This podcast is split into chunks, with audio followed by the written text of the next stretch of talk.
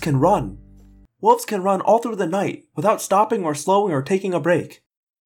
We ran, Marco and I, jumping fallen logs, swerving through trees, and skirting patches of thorns. Across sunset lit meadows and through dark stands of tall pines. We splashed happily through streams and skittered across rocks. We were running on sensation, our heads swimming with smell and sound and sight. There was nothing within a thousand yards that we didn't know about. We were plugged into the data stream of nature itself. We smelled the logging camp long before we reached it. Then we heard the sounds of machines, and we heard the murmurs of conversation, human voices. Then we got a reminder that we were not the only hyper alert predators in the forest. Is that you guys? A thought speak voice asked. Jake's voice. Yes, where are you? I asked. Way above you. Jake said with a laugh. I stopped running and craned my neck back like I was going to howl at the moon. Through a break in the trees, I saw a patch of sky. And way, way up in that sky, I saw three tiny black dots. Tobias and Jake floating a quarter mile up. Even in the weakening light, they had seen us from clear up in the bellies of the clouds. The place is just ahead. Lots of heavy equipment. Guards. But go take a look. Just be careful. We'd hang out, but the sun's going down, and we won't be able to see much more anyway, Tobias remarked. You saw us, I said, a bit grumpily. Tobias laughed. Yeah, but you're a pair of great big wolves. That's not much of a challenge. Now, that flea crawling by your ear. You can't see a flea, I said. Tobias answered. Can't I? Marco and I started moving forward again, but slower than before, more cautiously. Through the leaves, we began to see light. Artificial light. We crept slowly nearer, shoulders hunched, heads low, ears aimed forward, sniffing the wind for clues. The command center building was bigger than it had looked at first. It was made of logs, like some kind of rustic ranger station. It was two stories tall, with a porch on the front. On the back and side ground levels, there were no windows. None at all. There were windows on the upper level, but they were dark. Too dark for me to see into. There were blindingly bright spotlights mounted atop the building. The forest had been cut back a hundred feet or so on all sides of the building, and the bare, scarred earth all around was lit as bright as the sunniest day. A dozen or so huge pieces of equipment were parked neatly side by side. Earth movers, oddly shaped cranes, trucks, and some monstrous thing that looked like a huge kid's toy. I guessed that it was used to cut trees. My heightened wolf senses noticed several men walking around the perimeter of the clearing. They were spaced about 50 yards apart and seemed very alert. The nearest one was still walking in front of us. Marco and I crouched low behind the tree trunks and stood perfectly still. The man wore a tan uniform. The legs of his pants were tucked into high leather boots. He was carrying an automatic rifle. Okay, this does look just slightly extreme for a logging camp. That guy is no lumberjack, I said. I aimed my ears at the building, but no sound came from inside. Either there was no one in there, or they had soundproofed the place really well. Are you getting anything? Marco asked me. Not from inside the building, but I'm smelling stuff I can't recognize. Weird smells. Yeah, me too. Animal smells, but weird, you know? Hork-Bajir? Could be. Marco said. The guards are all human, I pointed out. You know, this may have nothing to do with the Yeerks. Maybe whoever these guys are, they're up to something totally different. I mean, normal humans do act strange sometimes. Not every weird person is a controller. No, but don't forget the force field. Even if these guys were like drug dealers or something, I don't think they'd have a force field. Good point. I fell silent. I had heard a noise. Several noises. Movement. Careful, stealthy movement. I glanced at Marco. I saw that his ears were pricked up too. Yeah, I heard it. Marco said. Behind us. Someone circling around. I felt the knife edge of fear. The human part of me was afraid. The wolf me was not, but I trusted the human instinct more on this. Where are the guards? I asked. Uh oh. Marco said. Blinding light.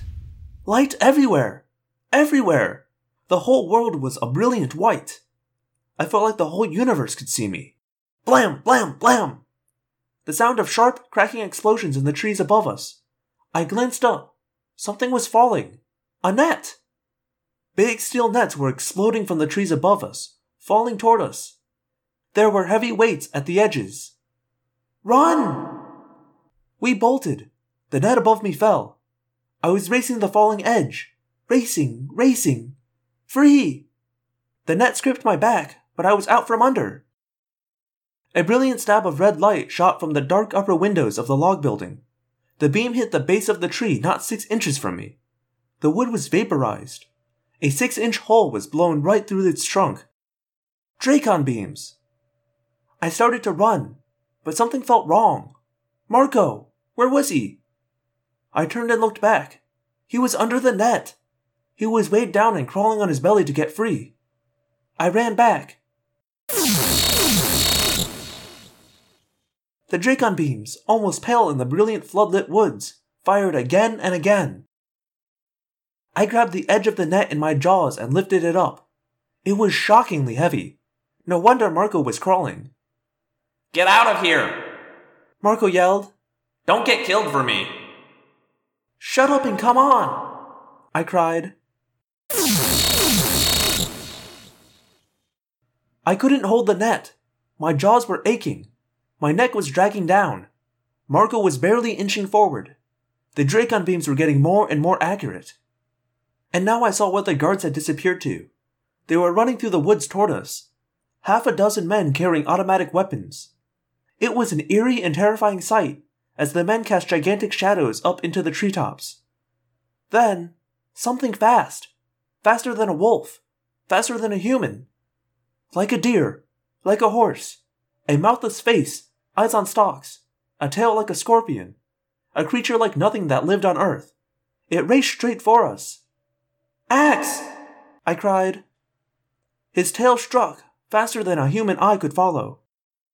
The tail blade made sparks as it sliced through the net, leaving a long gash just in front of Marco's nose. Yikes, that was a little close. Marco said. But he surged through the hole in the net and took off.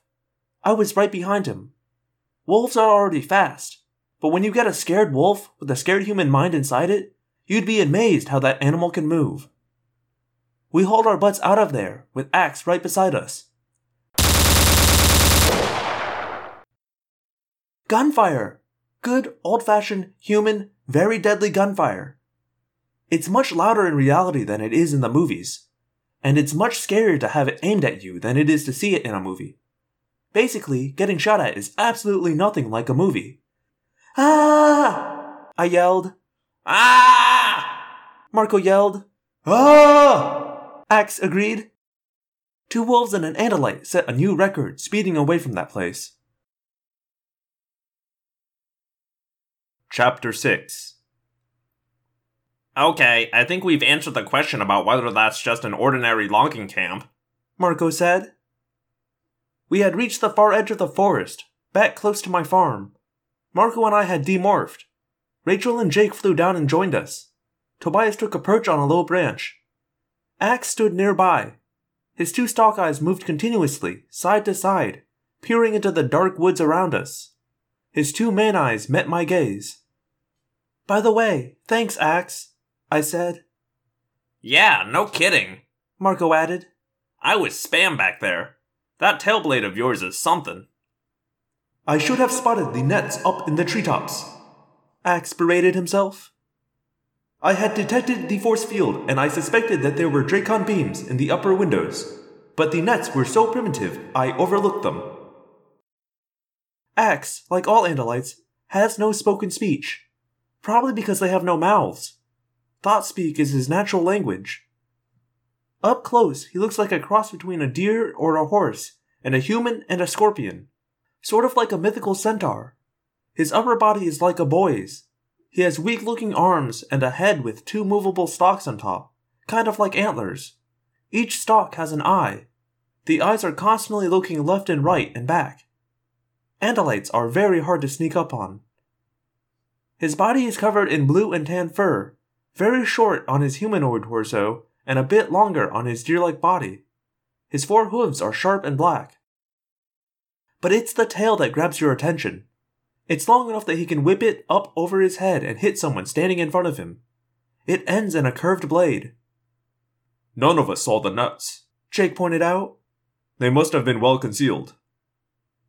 The point is, they were waiting for us. Marco said. This is definitely a Yeerk operation. I don't think they really want to go into the lumberjack business, which means the whole thing is about getting us. Agreed, Rachel said tersely. They think we're Andalites. They know we've been hurting them all around this area. They've decided we must be hiding in these woods. They're almost right. Jake pointed out. Alex and Tobias both do live in the forest, and we do use the forest. You know, we're not the only thing going on here, I said. They all looked puzzled. I took a deep breath. I mean, you know, this forest is important even if Tobias and Ax weren't here. It makes me sick to think of people chopping down all these trees. Oh, please. Not the Earth Mother thing, okay? Marco said. I almost got myself fried by a Dracon beam. That wasn't to save Bambi, alright? Look, Marco, we are not the only animals around. We, of all people, ought to understand that. Cassie, who cares? We're fighting to save the world from the Yeerks. Who cares about some ecology, tree hugging, recycle your can stuff? I do, I said. Well, that's you. Marco said. Personally, what I care about is the fact that a bunch of Yeerks have that that fortress back there, and they're going to use it to tear up these woods looking for us. I started to say something back when Jake held up his hand. It seems to me it doesn't matter whether we have slightly different ideas about why we care. I mean, either way, we want to stop this from going on, right? He looked at Marco, then at me. I was annoyed with Jake right then. I mean, I understand that he has to consider everyone's ideas equally, but still, it was like he was agreeing with Marco that it didn't matter if the forest was wiped out, as long as we survived. I turned to Rachel for support, but she found something to look at on the ground. Oh, great, I thought. Even Rachel thinks I'm wrong. The important thing is we have to stop them, Tobias said. And how exactly do we do that? Marco asked. That place is the Fortress of Doom. Knock it down? Blow it up? Rachel mused. Grab some of that heavy equipment they have and run it into the place? Marco suggested. We don't have the benefit of surprise. They know we're coming. They know sooner or later we're gonna go after them. The heavy equipment would be useless, Ax said. That building is surrounded by a force field. The equipment would not penetrate it. Neither would we. We would be stopped by the force field and then cut to pieces by the Dracon beams. Rachel's lips pressed into a thin line. So we just give up? That's the plan? We let them go chopping through the woods till they find you, Ax? Or Tobias? Ax didn't have an answer. You know, I wouldn't want to sound like some stupid ecology nut or anything, I said sarcastically. But the question is, how did the Yeerks ever get permission to start logging a national forest? Why is that even helpful? Marco asked, even more sarcastically. Because sometimes, Marco, there are more subtle ways of doing things. The Yeerks don't control the entire government. Not yet, anyway. So they had to get legal permission. If they didn't have permission, they'd have cops and federal agents and TV news people all over them. They don't want that. Marco looked like he had some smart reply to make. Then he said, Oh. Jake cocked an eyebrow at his best friend. See, Marco, this is why Cassie's a nicer person than you. She could have said, They don't want that. Duh. Marco grinned, despite himself. Jake winked at me, and I forgave him for acting like Marco was right before. What do you think we should do? I shrugged. I hate having to think of things that might end up getting people hurt or killed. I guess. I mean, okay, um. Okay, look, the Yeerks must have gotten to someone. They must have one of their controllers in some kind of high position. We need to find out who. And how do we do that? Tobias asked. I guess. I looked at Jake for help. I knew the answer. I just didn't want to say it. See, when we make plans, we tend to end up in terrible danger later on. We have to get inside that building. Jake said for me. I nodded. The least I could do was agree. Rachel shook her head. I don't know any animal big enough to force a way inside that place. Not big, I said. Small. Very small. Hello, Phantomorphs, and thank you for listening to another episode of Audiomorphs, the Animorphs auditory experience. As always, this is your host and narrator, Daniel. Thank you for listening to another episode. Um, a little shorter this week. Uh, didn't super plan that out really well, and I've been kind of busy, you know, um, prepping for the holidays and all of that. Speaking of, uh, I will try my best to get something set up for next week, but if it doesn't happen, it doesn't happen, and sorry about that. Um, holidays, you know, you know how it is. Other than that, I don't really have anything new to mention, so let's just uh, keep on plugging away. If you liked what you heard here, you can hear more by searching Audiomorphs uh, wherever you would search for podcasts, or, you know, go into audiomorphs.podbean.com. If you're using iTunes, it'd be super cool if you could leave me a rating and review. I'd appreciate that. If you could tell a friend, I'd really appreciate that as well. If you'd like to get in contact with me about this podcast slash project slash audiobook, you can do that at audiomorphscast.tumblr.com or audiomorphscast at gmail.com. Okay, that is all I have. So I will maybe see you next week, and if I don't, to my American listeners, happy Thanksgiving to my non-American listeners, if I have any of those, uh, happy week of November. The uh, what week is next week? Let me check that calendar. Happy week of the 18th, and I'll I'll see you either next week or the week after. My name is Daniel, and I believe one day the Andalites will come. Until then, we fight.